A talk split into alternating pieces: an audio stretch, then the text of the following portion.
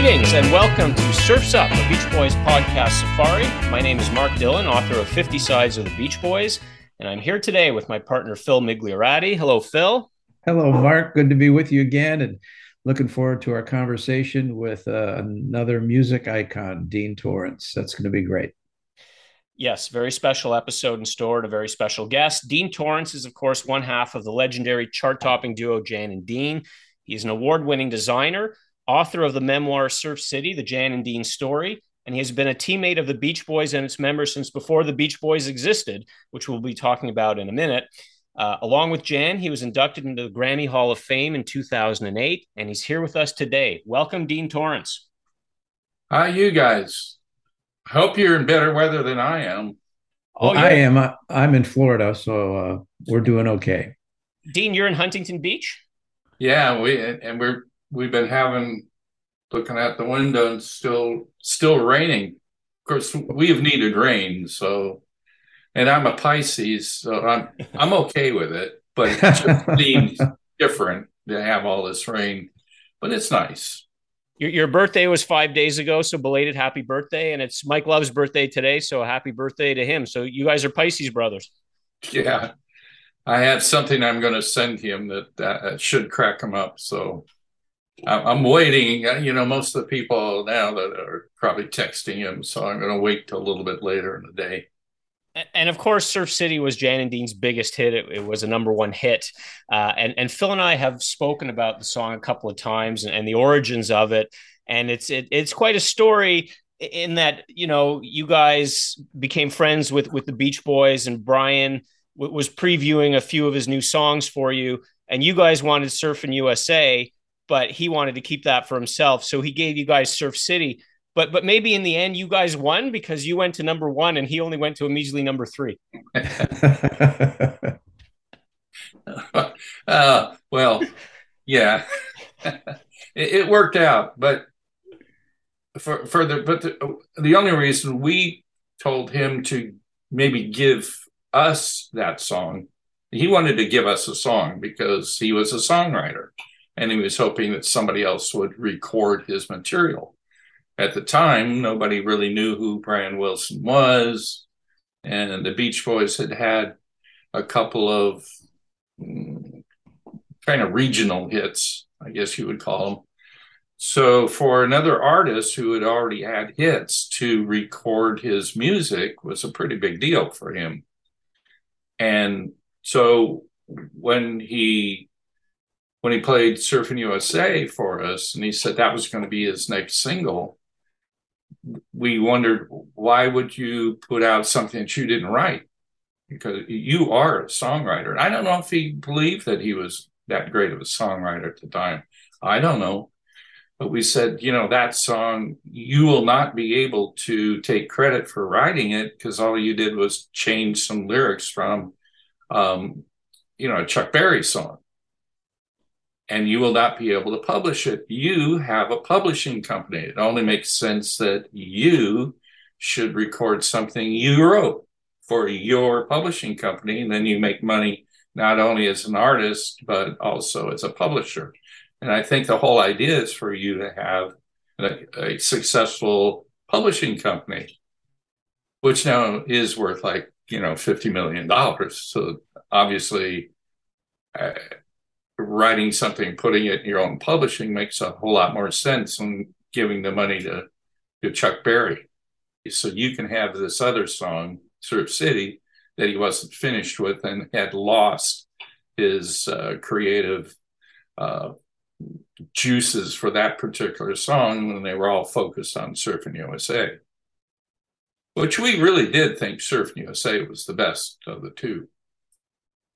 And oh, I mean, really, that's interesting. You, you you guys had been in the game long before Brian. I mean, you knew you knew record producing before before he did. Um, you guys brought stuff to the table. I mean, like specifically, you guys used Jan and Dean used the top session musicians uh, in LA, and and and this was introduced to Brian, and uh, and he ran with that. Yeah, well, well, when when we finished, at least we finished the track to Surf City, which was actually Jan produced it and Jan arranged it. It was a at that point, we knew, okay, this is not so bad. This. We knew it was good, but Jan did such a great job with the track that we, we were, then we were really inspired to, you know, get to the vocals. But um, the track was was absolutely a spot on track. It had everything. You could hear all the instruments, and those are super talented guys.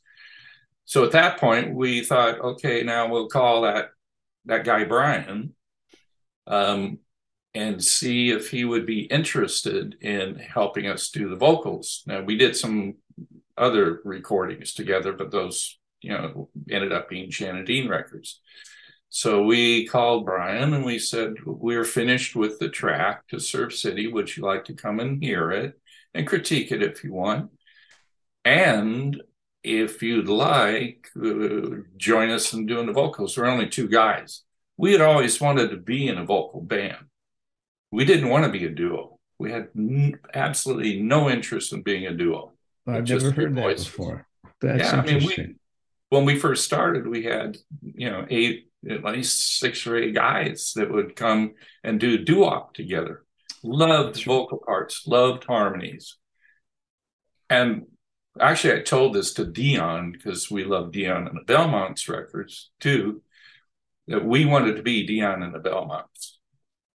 Well, a waspy version of Dion and the Belmonts. but our, our, our, all of our group members kept, you know, coming in and and messing around with music for a while and then they get jobs after school. And or their girlfriends said you're spending too much time with those those guys up at Jan's house singing for what purpose? And it, it, just kept breaking down as we got busier and then we graduated from high school and everybody went different directions. And all of a sudden we were jan and i were looking around and going there's only two of us left Where'd this vocal group go? so we were a duo for a while until, well, kind of until uh, technology caught up and we had other tracks that, that we could record on so we could do four part harmonies ourselves. Then it made it kind of fun, but it was still missed the camaraderie of, of other guys we meet Brian and the rest of the guys. We go, this is the vocal group we've always wanted to be in. So maybe we can do stuff together. We're in school five days a week. And so we don't have a whole lot of time. And so we won't be wasting their time and vice versa. So if we get together just, you know, when, whenever the mood strikes us, this could work out very, very nicely. So Brian came in heard the track. He was blown away by the track, how good it was. He said, Wait, how did you do that? We went, what, what do you mean? He said, Well, who did the tracks? Brian, there are stu- I'm not even sure if he was aware there were studio musicians. Maybe he was, maybe he wasn't, or didn't fully understand it. And and he didn't think that way. I mean, these are his brothers that that they had been doing music together all these years and they played instruments. We said, Brian, these are studio guys, uh, which were they were named after kind of many years later as the Wrecking Crew. I said, You have the best players probably in the country, maybe even in the world. Uh, and they come in and you pay them 200, 200 bucks a piece and they play maybe I, think a session, a legal session was about two hours, two or three. And they'll cut two or three tracks in that time. They're so good.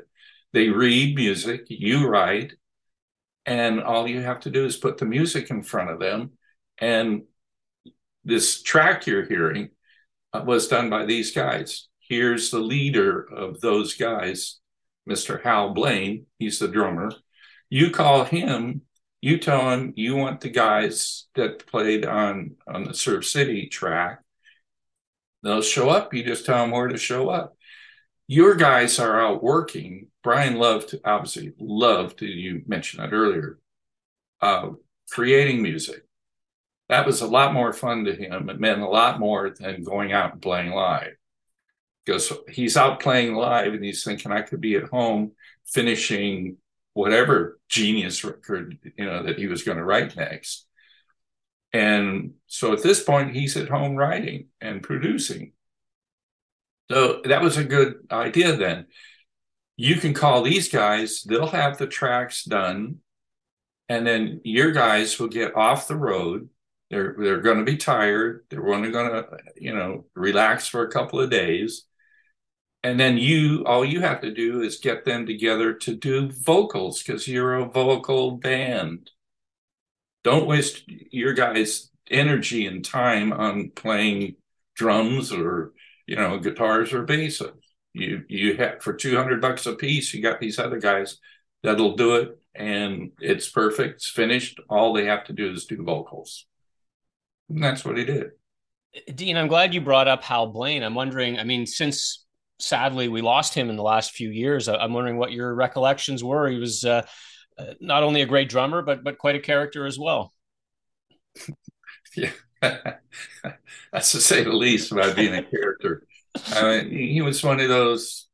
You know, he started out playing in a burlesque house, and you know went from there. So, um, so he had that kind of mentality, though. Um, when we met him, he was only playing in studios. He didn't have time to go out and jam, didn't have time to go play live. Um, and in those days, those guys would uh, would work five days a week. This is the old days, you know. Saturday and Sunday is your time off. They didn't even play on weekends until this music really caught on, and then they were. But in the beginning, they were available on weekends. And when we needed a band, we would we would have studio guys playing with us. Because we, again, we we were in school five days a week, and you can't have five members of a of a band that you put together and sitting at home waiting for you to do something only on weekends. That didn't make much sense. So we didn't have a real uh, official touring band because we didn't tour that often so that was the band on Command Performance, your live album, basically yeah. studio the studio guys. Yeah, we may have mixed uh, some other people in there. You know, maybe maybe a, a, playing a few of the instruments. but I don't remember, but but because we are recording it, yes, if you're going to re- actually record something, you may as well have the guys that were on the, damn record. You know, so most of the time we we would get almost every guy that had played on the record, and you know, including uh, Glen Campbell and Leon Russell. I mean, you've got some good players there that are young. The other, the other guys were, were a couple of years, you know, they were older than us, but they were at that time younger. They were finding yet younger musicians were being found and brought in as studio guys. So we always checked the younger guys out too, and and ended up with you know people like Glen and Leon. If I'm not mistaken, um, so at, at, the time of of Jan's terrible car accident in 1966, there, there was a TV show in the works. I think there were there were a couple of film projects, but but I, I seem to recall seeing a little bit of footage of you guys on stage and Hal Blaine was was definitely there, and th- this was for the TV show that that was going to go ahead, right? Uh, yeah, the pilot that we were doing. Right. Yeah, yeah. He actually had a speaking part. Yeah, he, he was becoming so famous. Well, at least famous in the recording industry, uh, and he was a character, as you said. So he was a perfect for for doing that. And uh, yeah, I, I guess we would have tried to keep that band, you know, in the series if if we could. Um, but then we have guest spots that, that we had already worked out. And of course, the Beach Boys are going to be guests and they could become the band. And then also because they're using some of the same studio guys, you augment it with, uh, you know, some real studio guys. Dennis Wilson wanted to play the part of there was kind of reoccurring part because when whenever we could drive to uh, a concert, we we loved driving, and we would take take one of our Stingrays and drive. Yeah, I think our range was about 150 miles to 200 miles. We we got a kick out of doing that, but that, that's before GPS and all of that. So whenever you got lost, you'd pull into a gas station. and we are going to have this character that we would always run into. It'd be the same character, uh, and and every time we went in, and the character and the people that we actually met on the road that way, we came up with some directions by guys saying, "Well, you go you go back a, a mile down, and you'll see a barn. It's a, I think it's kind of yellowish." and turn right there and then go down to the silo and turn left. We're going, okay, we're writing it down. So we used to get some really odd and funny directions. So this perfect character would be working in this gas station every time we went in for directions, and they were always so odd that we would get even worse lost. And when that character was going to be Dennis. That would have been very cool. I think and it was called. and a lot run, of the times he was going to be under the car, so you didn't even see him. Mm, very cool. You know, well, you show him. Everybody get used to him. You know, seeing his face, and then sometimes we'd come and his legs would be sticking out, and he would point in certain directions from underneath the car. And Dennis liked that. He thought that was pretty cool. It does sound cool. and we're, the the world is uh, worse off for that series uh, never taking shape. But when I viewed some of the uh, probably the same clip that Mark looked at, I thought you guys were the Monkees before there were the Monkees. I mean, you were combining music and humor, uh, crazy relational situations like the one you've just described that I'd never heard of. Uh, just very creative, and you probably didn't know what you were doing. And I don't mean that you you didn't know the the extent to which what you were doing had could have had such uh, musical and social impact. Uh, I, I, think it. Well, also, obviously, you know that there was only. So this was the '60s, probably '65ish, going into '66. I think it was supposed to air in 1966. Um, there were only three networks you had ABC, NBC, and CBS.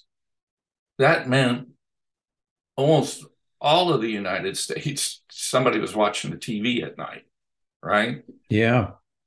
I grew up in that time, sure. Yeah. So a minimum, a minimum um, amount of, of folks that would be watching one of those networks was like 20 million.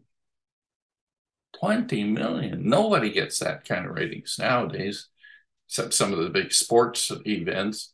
So, uh, and then if it was a hit, that'd be up to 40 million. You have 20, between 20 and 40 million people seeing you once a week, and you sell multi millions of records, maybe even would start to get into the billions just by being just by being on TV. So it's a pretty cool thing but we wanted to keep it different keep obviously keep the uh, all the comedy in there um, more like the beatles. I mean we we were watching very closely what they were doing because they also had had the vision perfect. Um so uh, uh, plus part of the industry was uh, like especially for us that weren't out touring we never did a tour. Never been in a tour bus. We'd go out on weekends pick our favorite cities to work in go to two nights come home go to school five days. During summer we had a little bit more time. But also during that downtime uh, not being summer if we didn't have something to do on on, on a weekend our management thought you got to get in front of a little bit older audience just to spread it out some. And they would book us on tv shows like game shows. We did a couple of game shows and, and stuff that was really kind of out of out of our scope of what yeah. we were looking at or cared about but they were kind of right you get yourself in front of people that never heard of you and they and for the most part everybody thought we were different enough to make the show even that much more interesting even if like what's my line i think we wanted to do that show um, so you'd have those kinds of shows well, we could do parodies of those shows if we weren't going to. We, we thought doing music every single week was going to get old. So you, uh, so it, the, the story would be you'd go into your manager, your manager would say, oh, "You need to do this show, and you know we're we're insisting on that you do it for your career." And it would be, you know, what's what's my line? but we would rename it, but make it look like the actual show and call it What's My Job or something like that. And you go do those, and then you can have all your buddies, including the Monkees We would allow the Monkees to you know, do something if they wanted to work with us. That would have been fine. And they would be all the characters on the show. I, many, many years later, maybe 10, 12 years later, happened to find some of the, I was, you know, going through stuff, getting rid of stuff. And I found some notes of how this was going to progress. And I looked at it and I went, this is Saturday Night Live. Mm-hmm. This wow. is exactly yeah. Saturday Night Live that I'm looking at, where we would be doing comedy, doing sketches, doing parodies. Route 66. And we had Corvettes. So we could do Route 66 and you retitle it just kind of, kind of like their title. It'd be called Route 69. And we would just kind of do all the same things, keep getting lost and going into the same gas station. Dennis would keep being under the car. And it would have been so much fun. It would have. It didn't have to be musically, totally musically every single show. But I, I, can see this fitting in with like Laugh-In and the Smothers Brothers. Like it's it's it's of that of that ilk. Yeah, I, people were telling us that we were like the Smothers Brothers, who we weren't aware of uh, until until much after we had been told about them. And then we looked at them and we said, absolutely, that is the Smothers mm-hmm. Brothers. And Jan, who had an IQ of about 180, 185, 190, going to med school, by the way, while, while we were making records. Uh, so he was kind of um, the the brainy one, you know, and, and I was more of kind of the well, even I think we did a, a parody of Batman, and he was Captain Jan, and I was Dean the Boy Blunder. So we kind of had that yin and the yang going, yes. which yes. which worked very nicely. A, a, little bit different yin and yang. It wasn't quite too illiterate yangy, but enough to to have that contrast, which would have been that would have been fun. I was just but listening. Dean, sorry, go ahead, Phil. But Dean, while you're you're saying this, um, thinking of your career uh, up to, of course, Jan's uh, accident, all this uh, music, tour, concerts, uh, TV, uh, and, but at that point, you were still both full time students, if I'm correct, and, and not. Did you ever come to the point before uh, Jan's accident changed everything, where you guys said, you know what, we really need to make a decision here to do this full time, or how, how did? It's Absolutely. amazing. You could. Yeah, how'd that work? We've done the TV show. I we we wouldn't have had that same kind of time. And when we weren't totally happy with with the the show because they you know the TV guys really didn't understand what we were doing particularly and it was always kind of a fight we want to do this and they go I've been making TV shows for 30 years and so uh, longer than there's been TV yeah and, and, but, but then again I would try and explain to them so you're doing a show about about whom? What? Who are the characters? Well, you, Jan and Dean. Then we should be doing the same stuff that we're doing that's put us here, and when you're trying to change it. So what sense does that make? But that was mm-hmm. how it did. So well, okay, just for the pilot, because we know how these advertisers think, you know, some bullshit like that. So you'd have to give in and you'd have to do some things, some stupid things you, you know, would probably never do again. But if it gets sold, once it gets sold, then we go back to we're in charge or we're not showing up. So at the at the last day of shooting, we were in our room, and and you know the the uh, we were on we were in Washington, I think D.C., which which was the last scene that we did, and we're in our room, kind of going, "Do you think this thing will actually sell?" And all these other people are downstairs in the ballroom, you know, just so happy and so excited. They think they've, they've got a hit, and we're upstairs going this thing's really kind of a piece of crap. You know, we would like to do it the way we would like to do it, but it's not what they just did. And so, this decision, as you pointed out, I don't think we have to worry about the decision. This thing's not going to sell, unfortunately, and then maybe it's okay. So we were really not not really thrilled about it, particularly nor did we care. But if done right, it would have been a lot of fun. But but we were still at that crossroads, and so we did have that discussion about whether or not we're going to stay in school. But we we were, uh, you know, if we gotten the show the way we wanted to do, I think we would have finished up school at least and got got the the degrees that you needed to carry on, and then come back to that later. You guys are the moniker um, the clown princes of rock and roll and you guys really were innovators in, in on your records in terms of mixing comedy and, and music. You mentioned uh, the the album is jan and dean meet batman which i which i listened to today. I mean i, I can't really compare it to anything else that, that, that was coming out at that time.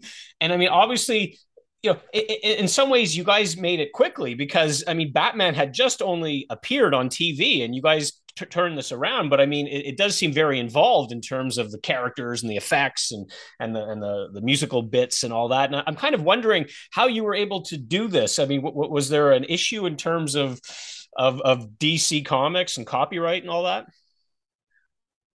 Oh, we had we did have we did have permission to do it. But then once we actually recorded it and sent it to them, they said, "Oh no, um, uh, we didn't give you. We got we gave you permission to do skits about Batman and Robin, but you can't call yourselves Batman and Robin." And throughout the whole album, we were calling each other. You know, I was Robin and he was Jan. So we had to go back in the studio, re-record it, and use uh, Captain Jan and Dean the Boy Blunder. So actually, we even the, the, the first version was even done. I think we were trying to get it out right when, at the same time that the show aired. So that delayed us probably. We lost maybe three or four days of recording. I have to go back in and basically did the skits, you know, the same kind of the same way, but just all that work just to change the names. I mean, did did you have the foresight that I mean, I don't I don't know if anybody expected this return of Batman, you know, to TV to be the phenomenon that it was. How did you uh, how did you guys sort of predict that uh, there'd be such an audience for this? Just instinct, really. I, I it was obvious to us. I mean, maybe we were in that age group that that did get this kind of humor because at the colleges we were getting some really pretty uh, famous comedians coming in and doing their shtick. So we kind of knew approximately what kind of humor would would work um, musically, and I don't know. We just kind of guessed at it and guessed right. I think it was a pretty good show. The uh, TV show Batman blew up, and I think at one point there it was on twice a week. So you could not, even if you're an old, you know, old fogey adult, you can't be unaware, even if it was something you didn't like. I think one of the things that amazed me about that album, uh, Dean, is uh, n- not just the uh, creativity of the humor, but uh, listening to just the, the music uh, tracks without any uh, wording, uh, you know, singing or talking at all. I mean, it, it was it was just good at every level, and yet I think there's probably a lot of Jan and Dean fans who barely know that album exists. So I, I, feel bad that it never really made the radar screen the way it should have. Well, uh, you know, a, a, lot of this has to do with the record company, and if the record company doesn't really support it, um, they just don't. Honestly, they just don't know what to do. They hardly know what to do, even musically, let alone throw them something yeah. like this. It's not not anything. Although they that particular record company had done the Chipmunks, so they hmm. kind of got that kind of not totally musical, but uh, humor ish. But for us, uh, they they just really didn't get it, and they just really didn't promote it or uh, as well as they should have. I worked with Harry Nilsson on on the Point. Um, if you ever saw, did you ever see the Point? I have not. No. Well, then let's not talk about it. Then. I, I no, was going to ask you about Harry Nilsson anyway, so please go let, let yeah. talk about it. Go ahead. Well, I'll be glad to talk about that. Explain um, it. Barry had had an idea for uh, doing an animated. Oh, Harry was was very much into politics, and he was always trying to talk me into, you know, talking about politics. And I just didn't want to talk politics at the time. So, but sure. I learned a lot, and and later, you know, we became very involved in politics and things. Uh, he, he was he was a great guy. We I really miss him. And so you cover one of his songs. If we could talk now about um, this new archival release you have called Teammates. So he has this little ditty from uh, late 60s, early 70s called Buy My Album, which is great. And you cover it, you, you change it to Buy Our Album. This was recorded by you in 1985. So can you tell us about that? Uh, yeah. Um, as a graphic designer, which I was for 12 years, 13 years, I designed most of Harry's album covers. So I was around his music and I would be sometimes get fortunate to be at the studio when he was doing some vocals. I mean, he arranged all the instruments and all that stuff. And so when he was doing vocals, uh, sometimes I would be in the studio and he had this idea for for a promo for this next record that was coming out and called the song is called buy my, buy my album and he sat down and he played it and he said come and sing it with me you know you sing this part and, and i'll sing this part and so it's by yeah by my album you'll hear me singing and then he would cut in you know one of the tracks that was probably going to be a single. And you'd hear just maybe a couple bars of that, and then it comes into by I, I, I, and you'll hear me singing, and you put another track. So at least you'd preview maybe three of the major songs on that particular album. So I thought many years later, and unfortunately he had passed away by that time, that um, I wanted to resurrect that that song.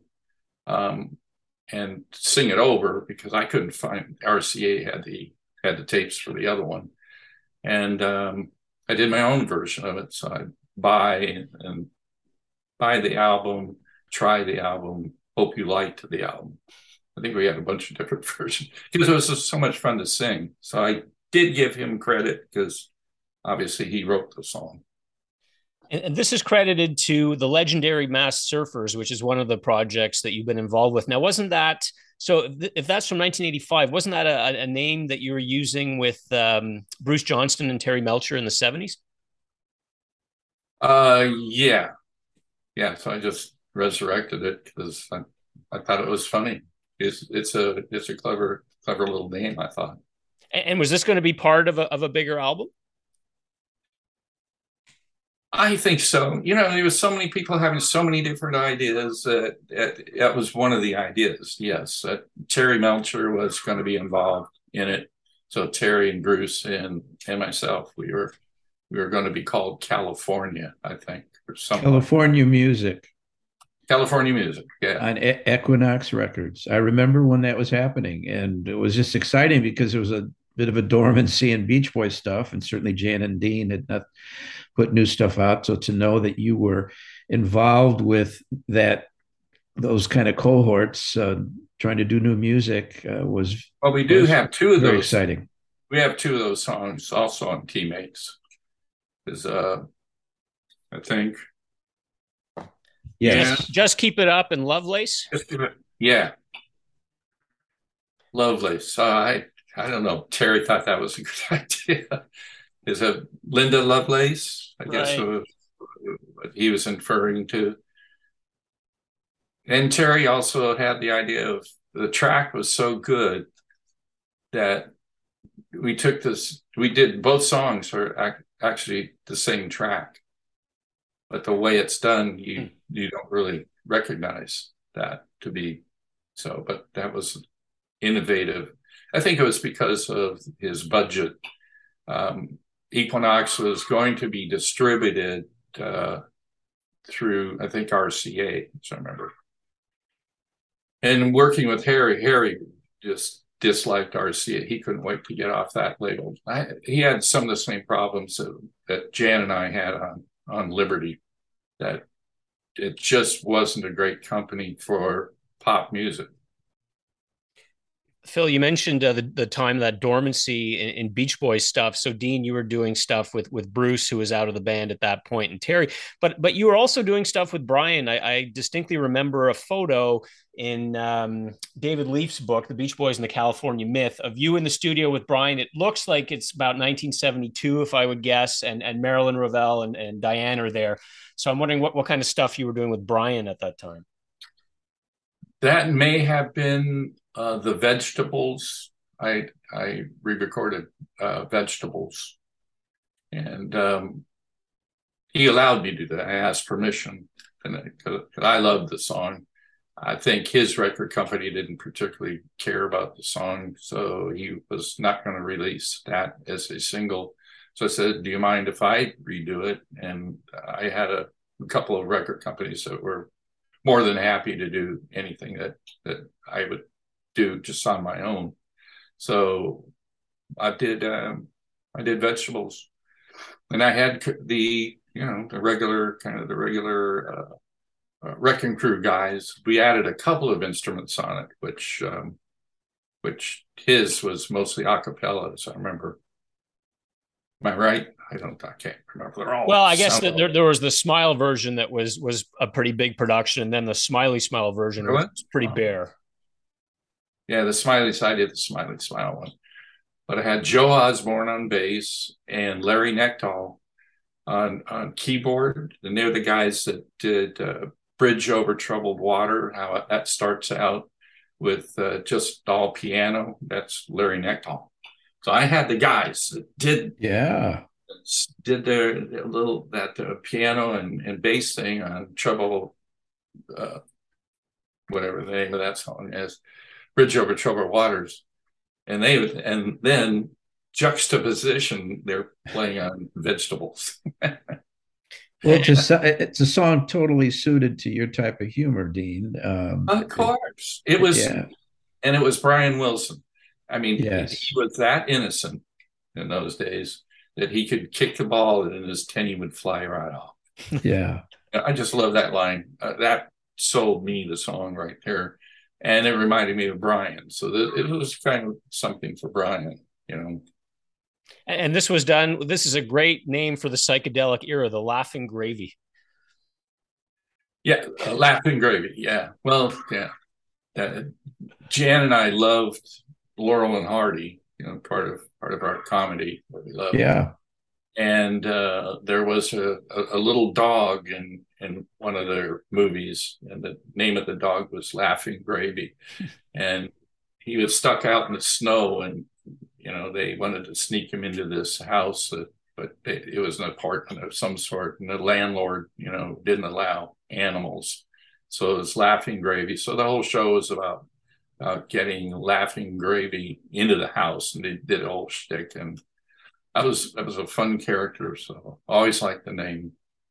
I mean, fans love vegetables, they love smile and all that stuff, but you had you guys had the foresight to to do it, do this cover very very early on. Um, I'm wondering, you'd been around the Beach Boys. Obviously, everybody knows that, and I could see behind you, you've got the Beach Boys Party album. Everybody knows that you sing on Barbara and you know you provide the falsetto with Brian. I think a little bit more so than Brian. What what about during that Smile era? So that's a couple years later. Were you were you around the band at that point? Were you around Brian for when he was doing that kind of stuff? Um, yeah, I was and I was a part of the um, the team that uh, was put together to get Brian out out of the house and away from recording and all that and go for either running and or basketball. He played we played basketball a lot because one of the trainers was uh, stan love mike's brother who played you know actually played professional basketball, and one of his friends, a guy named Rocky. So three of us, I mean four of us, with the three of us would take Brian out, get him to you know exercise and stuff. So yeah, I was I was around as much for that kind of stuff than than I than I was with uh, music. So yeah, I, I was involved in some of his music from that era, but not not as much as earlier. Well, that so you're talking about is that during the Eugene Landy era that you were helping Brian get fit? Yeah, that was just before Gene Landy. Okay, and then and Gene Landy was brought aboard, and and he got rid of us. Mm. Dean, I love the uh, title, the concept of this album, uh, the, these uh, you know 65 to 85, the work that you've done, and uh, we'll keep going through some of these songs, but. Uh, I, I just keep thinking how did this idea hatch? Is this something you've thought of for decades and finally it came to be? Is I know David Beard's involved here. Uh, did he come with the idea? What what got this uh, stuff pulled out of the archives and now onto music form? It was mostly the guys at Omnivore and David Beard. I, I don't I don't try and get anything I've ever kind of wanted to do. Nobody's interested a lot of time doing it. And now I'm to the point I don't care anymore. when I tried to sell you folks uh, the Carpenters, you said they were they were you know yeah. that music would never sell and right when, when you said another client of mine Steve Steve Martin I was told at the record company the guy's not funny and you know they give me back uh, uh, the you know the promo tapes that we had done Steve so I don't know what it is. I'm not a good salesman, obviously. So now I let somebody else think about it. And then they come say, Do you think you can? I have all the pieces. Yeah, I can do that. But I'm not going to let them come to you.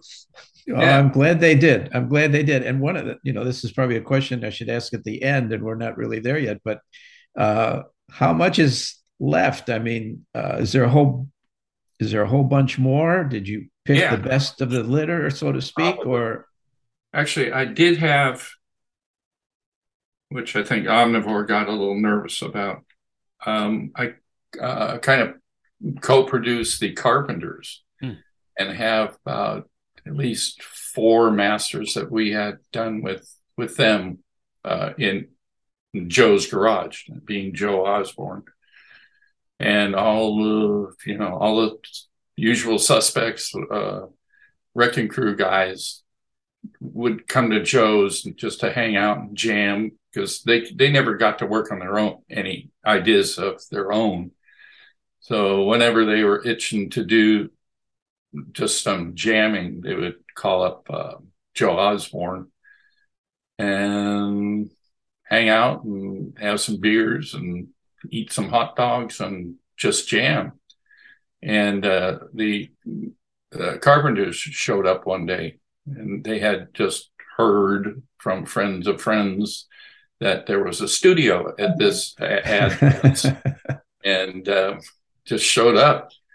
And at the time, just Joe and I were there. We were working in the garage because that's where the studio was. And he had to actually go to the front door. And here's these, you know, brother and sister saying that they, you know, did music. Hmm. I said, "Oh, okay." And then Joe, who's just a, a laid back country guy, kind of said, "Well, you know, I'm, I'm I'm right in the middle of recording something at the moment, which which was kind of my time, and I had overheard it, and I came to the front door and and you know met them, and and I said, yeah, you know, let them, you know, you know, they're here. Why don't you let them come on in? So it's okay with him. If it was okay with me, I didn't care. I brought them in, and holy crap, it was all there. Yeah, I mean, great voice. Uh, the you know the the boy. Later, I Richard. found out that was Richard, and of course, Richard, you know, played great piano and could arrange things. He could write music. And then Karen sat down at the drum. We had a drum set there, and she sat down at the drums and went, "Holy shit!" You know, a chick playing drums, and she's quite good. And her phrasing was perfect. Her voice was perfect. Everything.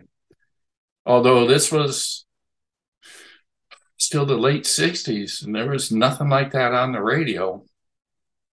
So unfortunately, I took those. We ended up doing at least four pretty much finished masters, and I schlepped them around to to the people I knew, and everybody passed. Nobody nobody liked it, and they said that you know it's nice, but there's you know look at the charts. There's nothing like that on the charts. That's the way they were. You know, I, yeah. I, all through music there was always this is the handbook. Um, with Steve Martin, they told me, oh, you know, country comedy, comedy music doesn't sell. It, well, it's not music. Comedy doesn't sell records anymore. It says so right here in the handbook. oh, oh, okay. So when the Beatles got turned down, what what page was that on? It, yeah, it, it turned uh, English to English. Did you did, did you have to reinsert the page there? And you maybe you're going to have to reinsert this because there's might be a comedy album that that would sell. Why don't you, you know, why don't you try it? Doesn't cost you that much. But anyway, so I got turned down with both, you know, the Carpenters and and with uh, uh, Steve Martin. I would say the Carpenters are, are hotter now than ever. I mean, even people that disparage them said, "Oh, this is just like soft rock, easy listening." Now have a lot of respect for for the musical quality of their stuff. So, I mean, uh, I, I, would think people would be dying to hear these four uh, masters that you're talking about.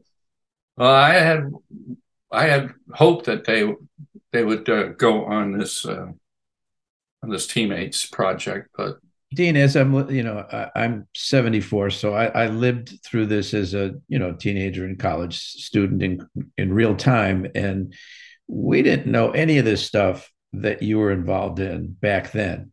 You know, the story was pretty much Jan and Dean, and then it, it would most of us wouldn't have even heard of Save for a Rainy Day till some decades later. Um, just love hearing more of your story and how you were so active and not just uh, singing with a partner, but production and uh, all sorts of stuff. So it's very cool to hear this stuff. Oh, I, I'm I'm honored that you do. Um, I guess there was a lot. Come to think of it, I guess I was involved in a bunch of stuff. yeah, you sounds like you were well, very some active. Of it worked, some of it didn't, but and, this well, it, this CD is a testament to that. But I want to say, I mean, I'm I'm younger than Phil. I'm 54, but I remember very well Dead Man's Curve, the TV movie. I mean, I was nine years old, but everyone was talking about that after it was on CBS. like this introduced the story to people. I mean, I was a Beach Boys fan already, but this introduced me to Jan and Dean. Uh, tell me a bit about your thoughts looking back on this TV movie about, about the story of you guys, what you think of it as as a film, and and what it did for you guys at the time. Um. Oh my God! It it changed my life dramatically. Uh, doing the film, uh, I I knew the I knew the director, and I trusted the director, and the director did pretty much. I wrote at least half of it and the director was fine with it. He wanted to keep it as authentic as as we possibly could, which I believe, you know, that it was as authentic as you could make it. And it had all the elements in it. And then it did have Mike and Bruce were were kind enough to do, you know, do a little cameo uh, in the movie. I asked everybody else, and they were all busy doing something, or I forgot. But I made sure everybody got asked, so they wouldn't say later, "Well, how come Mike and Bruce did it?" And, you should have had Dennis under a car. Dennis would have. I told him he was going to be in the really big movie, and he was all for that. And then when I asked him to do if he wanted to do this thing, he said, "Are you? You couldn't afford me." okay.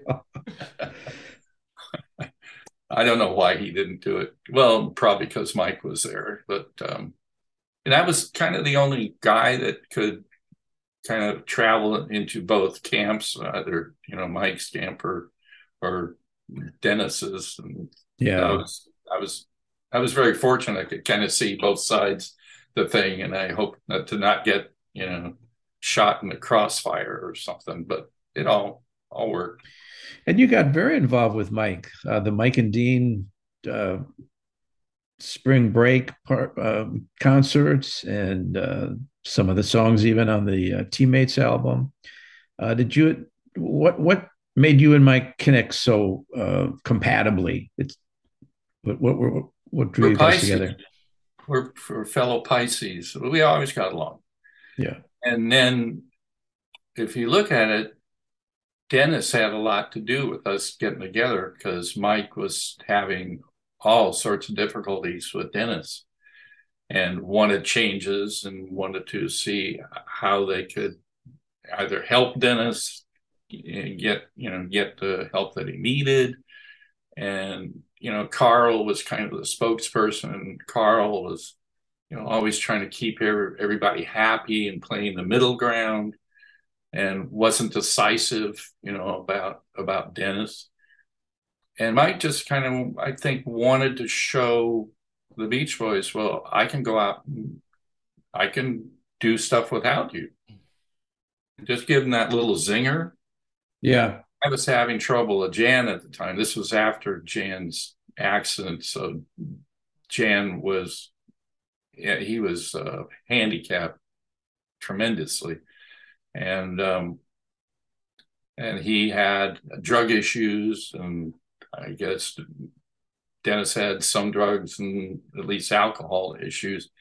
So Mike and I, when we got together and I ditched Jan for a whole year, I told Jan that I wasn't unless he went to therapy and and got himself, you know, back to being sober.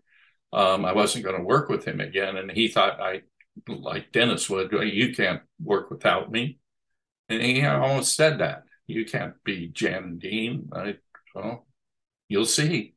And all of a sudden, Mike and I are together and it freaked Jan out. I don't know if it bothered Dennis or not, but the rest of the band saw that Mike had other ways to perform and be out there. And it kind of pressed the issue and forced them to all go to a table, sit down, and figure out how to put it back together again and once it was put back together again, then and he was super busy with reforming and retooling uh, the Beach Boys, and I'm really happy for him. You know, and it's worked out now, now that he has control of of the whole thing.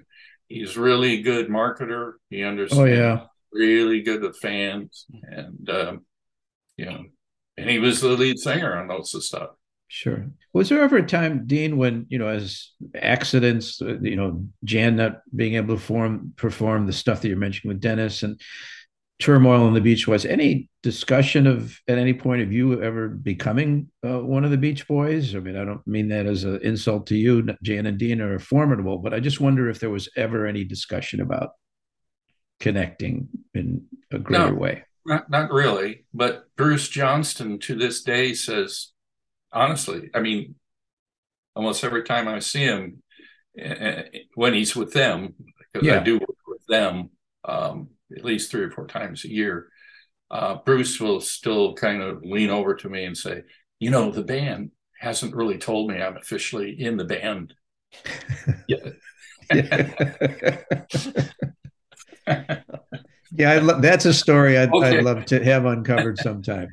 and I said, "Well, so that's the way they operate." So I feel like I'm uh, I'm a member, but good. You know, well, I, I think your fans feel that. I couldn't do 20 nights in a row or 10 or 15 whatever mike does i mean he's he's a superman i, I don't know how he does it yeah i'm not used to that I, am you know even in the jan and dean days as i said earlier never did a tour we were never interested in being in a tour bus and mike's in a tour bus uh, half a year or more uh, just saw him in uh, sarasota beautiful tour bus yeah well, it's a very nice tour bus. In our day, they didn't have quite tour buses like that.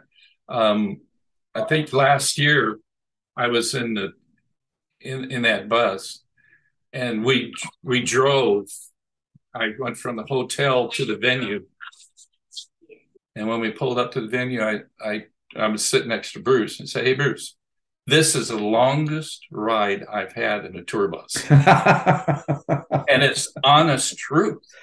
You, talked about touring and, and and Mike being such a great marketer, and I mean he was really taken with the success of, of the Dead Man's Curve movie. Didn't he basically approach you guys afterwards and say, "Hey, you know, everyone's talking about Jan and Dean." No, exactly. I'm glad you brought that up.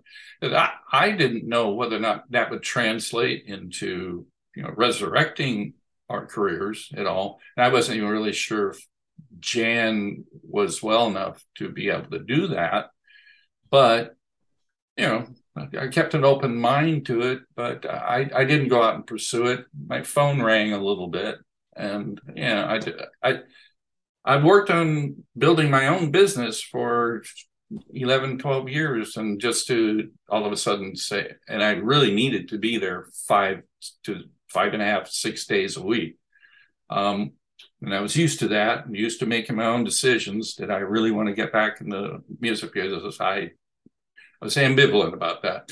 But it was Mike that started calling me from the road going, damn, you know, uh, you know, we used to get asked about in, in, interviews. We used to get asked about Jan and Dean from time to time, but he said now, like 80, 90% of the people that we talk to in interviews ask about Jan and Dean whether or not Jan and Dean will ever, you know, be able to play music again, blah, blah, blah.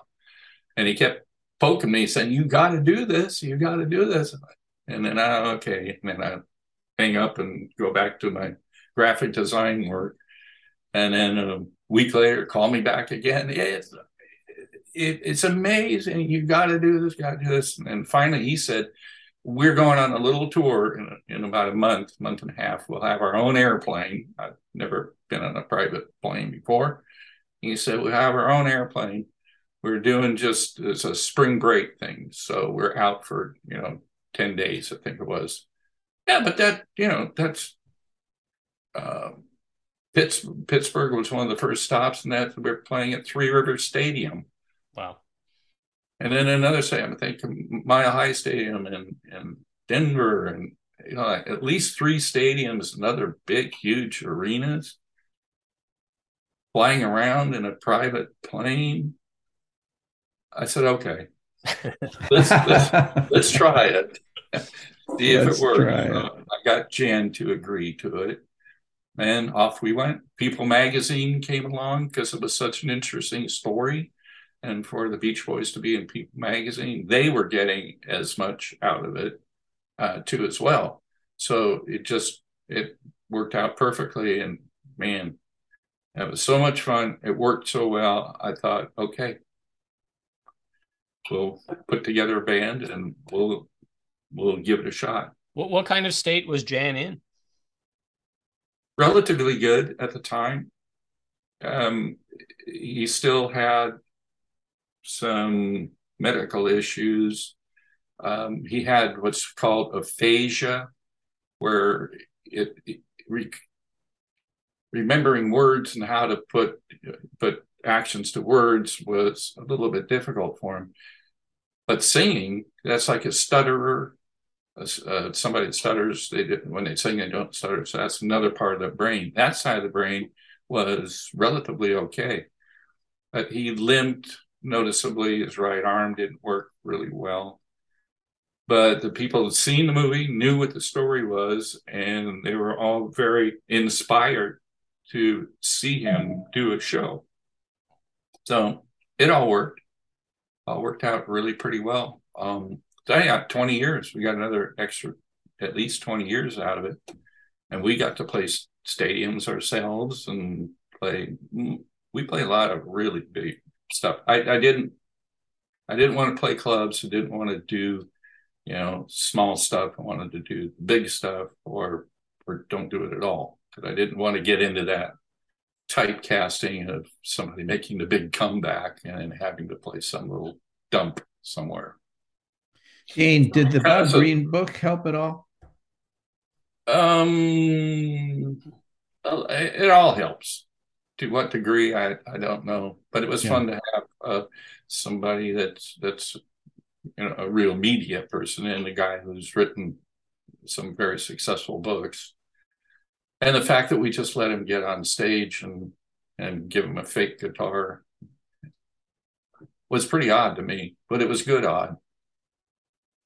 Well, one of the things I remember about reading that book was just how uh, he, from my point of view, uh, gave you a big thumbs up for just the way you related to Jan uh, in his situation. That made me uh, just made me think very highly of you. Well, thank you. It, to this day, you know, I, I still play with my guys, and most of them were in that band. To this day, Jan passed 2004. To this day, we say, How did we do it? Because mm. it was so difficult to do. Yes. Um, but somehow we all put together as a team. That's what I'm always trying to talk about. It does take a team. Without those guys and, and how good they were and, and what good guys uh, uh, on the road, uh, they were perfect. They would help whenever I needed help. They were right there to help either me or Jan. Um, everybody was there to, you know, put the effort in to make it as good as we could possibly make it. You, you currently tour as Jan and Dean's Beach Party? Uh, that's one of the titles. I usually let the buyer pick out a, a title. Um, sometimes it's a beach party, sometimes it's just, uh, you know, Dean with the Dean Torrence uh, or the Surf City All Stars. We're using that name a lot. So Surf City All Stars featuring, you know, Dean Torrence. So we got a couple of different names that that if a buyer thinks one's better than the other, you know, it's okay with me. Dean, you've probably mentioned most of their names, but do you want to quickly just you would talk about this team, this band that's kind of been with you? Uh, who are some of those guys, if you would like to share that? Uh, kind of the first guy I I signed was a guy named Gary Griffin, and Gary had yeah, been well well known now. Had been fired by the Beach Boys after oh. they after they gave this was way early on when Dennis was still around and and, and Mike and I think Mike either hired him and or Brian Mike and and the band was in one of those things where they each guy wanted to have input into who they would hire. And Gary kind of got caught in between. Dennis didn't like him, and kind of everybody else did. And then Gary, unfortunately, Gary had to play closer to Dennis than anybody else, and Dennis was always, you know, bad mouthing him, and and it was very uncomfortable. And at a certain point, they just said, you know, we, we have to let you go. But, you know, thanks and good luck. Well, I picked him up and he's been with me for over 40 years. Wow. Yeah. Now he part time, since I'm not working as much, he is pretty much, uh, he's a, one of the starters on, on uh, Brian's, Brian's team. So good for him. He plays with me when I can, when he's available, and then plays with Brian when when he's available to do that. Um, then I hired a guy named I, I think next one was Chris Farmer, who mm. was a 20 year old that uh, was in LA. He came from Michigan and just looking to do music. And he was um, very proficient at playing and singing and and writing. And he just did an audition for us. And I was looking for people that could sing. You know, um, matter of fact, I thought the vocals were even more important than the actual musicianship, but he did both really well. I picked him up. He's still with me. Now, each one of these guys have gone back and played with the Beach Boys. Chris was with the Beach Boys throughout the 90s. I think replaced Carl, Carl's uh, vocal parts, and then came back. So uh, it's all big, happy family. One of the guys I think of when I saw you live, this is 25 years ago, maybe in the Chicago suburb, Philip Bardowell. Oh, was Phil. One of the band, and he'd let me come back in the green room with you guys and just be a, a mouse on the wall kind of thing, was listening to what was going on. It was fun. Phil's still the the strongest vocalist, I think, in the band, and they're all good. I mean, if, if Chris can do Carl's parts, you know, he's pretty damn good. Yeah. Uh, so uh, Phil went. He joined the Beach Boys. I think he was with them for about a year, year and a half, and then he was work. You know, the Beach Boys like to work a lot. He was away from home, and his marriage uh, disintegrated. And then he thought, you know, I can't work this much and keep a family. So he quit the band and came back to me. So that's great. I've played with all these guys, including Gary and um, Randell Kirsch was, you know, part mm-hmm. of it all too as well. So it's it's it is a really neat kind of team, and and we all feel like we're all family. I see you've got a date later this year on the Malt Shop Memories Cruise, and you've done a few of those before. I'm wondering what are those like? That's one of the most fun things. I like that one of the that's that's a show I'm always looking forward to doing because he had a whole cruise too. I'm too cheap to. You know, I, I've never, I've hardly ever stayed in a hotel that wasn't paid for by somebody else. Smart. so, so to go out on a cruise and have, and my guys love it. It's free food they can go and eat as much as they want anytime they want. So they love to do that cruise too. But do you and, just get inundated by the the fans who have you captive? I mean, you yeah, can't jump they, overboard. Captive. That's that's that's the key word. Uh, the band members can kind of work their way through the fans. They don't get pestered quite as much as the headliners. Yeah. But um, um, that's why the tickets are so expensive is because it's all people our age that do have the income uh, to go on this cruise, and they know they're going to be running into their favorite artist, probably, you know, at, at lunch at, at the buffet and or in, in hallways or the elevator, and just for that opportunity is worth a ton of money to to the cruise lines because they're getting something very, very, very personal and, and a good time. And the fans, most of them have done the cruise multiple times and they mm-hmm. know to be respectful and they know their limits and they very rarely uh, become obnoxious or something. That's good to hear. It's a, it's a good group and and I love to do it. Al Jardine's doing it for the first time this year. And I normally do it every other year. So and Mike just did one. No, Mike, Mike's done a few of them, and and then he decided, no, he's Mike. I can do my own. So, so they have their own crews, which uh, sounds sounds like fun. Um, I have this relationship with the malt shop guys, so I don't. I'm I'm not going to do probably won't do Mike's if he asks me. So far, he I think he knows that I, I don't want to mess up that relationship. And I introduced uh, Dion. Dion's one of the key malt shop guys, and Dion showed up. So Jan and the, the Jan and Dean show and the Beach Boys played on the same cruise uh, a couple of times. And this one time I was sitting in in their what's the same dressing room for everybody, but each act gets one night to themselves. So I'm in their dressing room.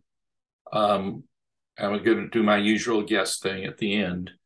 And I'm sitting in the dressing room just eating their food and stealing their drinks and putting them in my little bag to take to my room. Just they they never take the stuff, and I don't. I don't want the cruise lines to think they wasted all that stuff, so I'll take most of it. And Dion walks in, and he said, "Oh, Dean, what's what's up?" And I said, "I'm waiting to do a little guest thing with the Beach Boys." And I said, "Have you ever met the guys?" And he said, "No, he'd never met the Beach Boys." Oh wow! Said, Come with me. Come with me when I when I go out. And oh, I, I don't do that. I, I I don't feel right about doing that. I said, "No, honestly." And he asked, "You don't have to ask them." The hell no! Come on, you be my guest. and Barbara Ann is in in my, the set that I do, of course. Absolutely. So that's doo I'm going. Obviously, he knows the doo songs. I was pretty sure everybody knows Beach Boys songs, but at least he knows knows that doo song. So I said, "Come on, do do Barbara Ann with me." And I, I'm I'm literally pulling him up the stairs onto the stage, and just as I I'm getting you know past the curtains, he I pulled his hand out. He said, "You know." I thought, oh, okay. So I went, did did a couple of songs. I was doing like four songs, I think. So I did two ish, and then I told Bruce, "That's Dion right there, and I'm I'm going to bring him out." Okay, he said, "Sure." So I go. Mike didn't know what was coming, and he was yakking at the audience. I go and I brought, brought Dion out. Well, the audience loves Dion. I mean, Dion's one of their all-time favorites, New Yorkers mostly.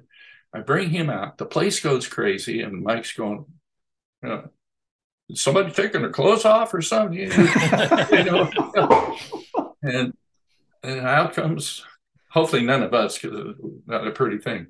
I bring Dion. I say, Dion, come here, and I bring him up to Mike, who's center stage, of course. I said, Mike, Dion. They, they shake hands, and uh, Dion, I'm a big fan, and, and the audience is loving it. That the all the all the act, like three acts are on that stage at the same time.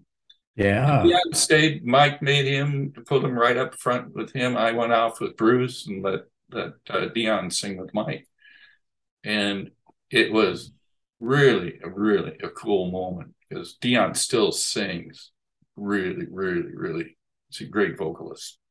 The connection there is that on the Beach Boys Party album, they cover Ruby Baby. Yep so we all know one another's songs and appreciate each other's songs and i'm sure he knew that too. And uh, had we had some time to rehearse something we probably would have rehearsed uh, but that was one of the cruises that the beach boys came in, in the uh, kind of halfway through the cruise and and then played uh, the day that they arrived came in and played and then took the cruise ship another three days, I think. So we didn't have time to rehearse anything with uh, with Dion, but would have loved to have done that. Hmm. Maybe story. someday. Dean, thank you so much for being on the show today. Uh, the name of the album is The Teammates 20 Years of Making Music, 1965, 1985. Love hearing your stories. Hope to have you back again soon. I'm here you know where I am. I spend a lot of time up in my this is my little uh, home office, uh, about maybe a mile and a half from the beach. I can at least feel the ocean breeze and people cooking schmoors on the on the beach at night. It's very nice. So anyway, I love my little space here, and that's where I am um, five days a week at least. Well, well Dean, thanks. more than welcome to keep. Thank you for talking uh, to us, Dean. We appreciate it. Thanks, Mark. Thanks, Phil. And, and thank you for everybody out there listening. Check us out on Facebook. Come back next time and we'll do it again.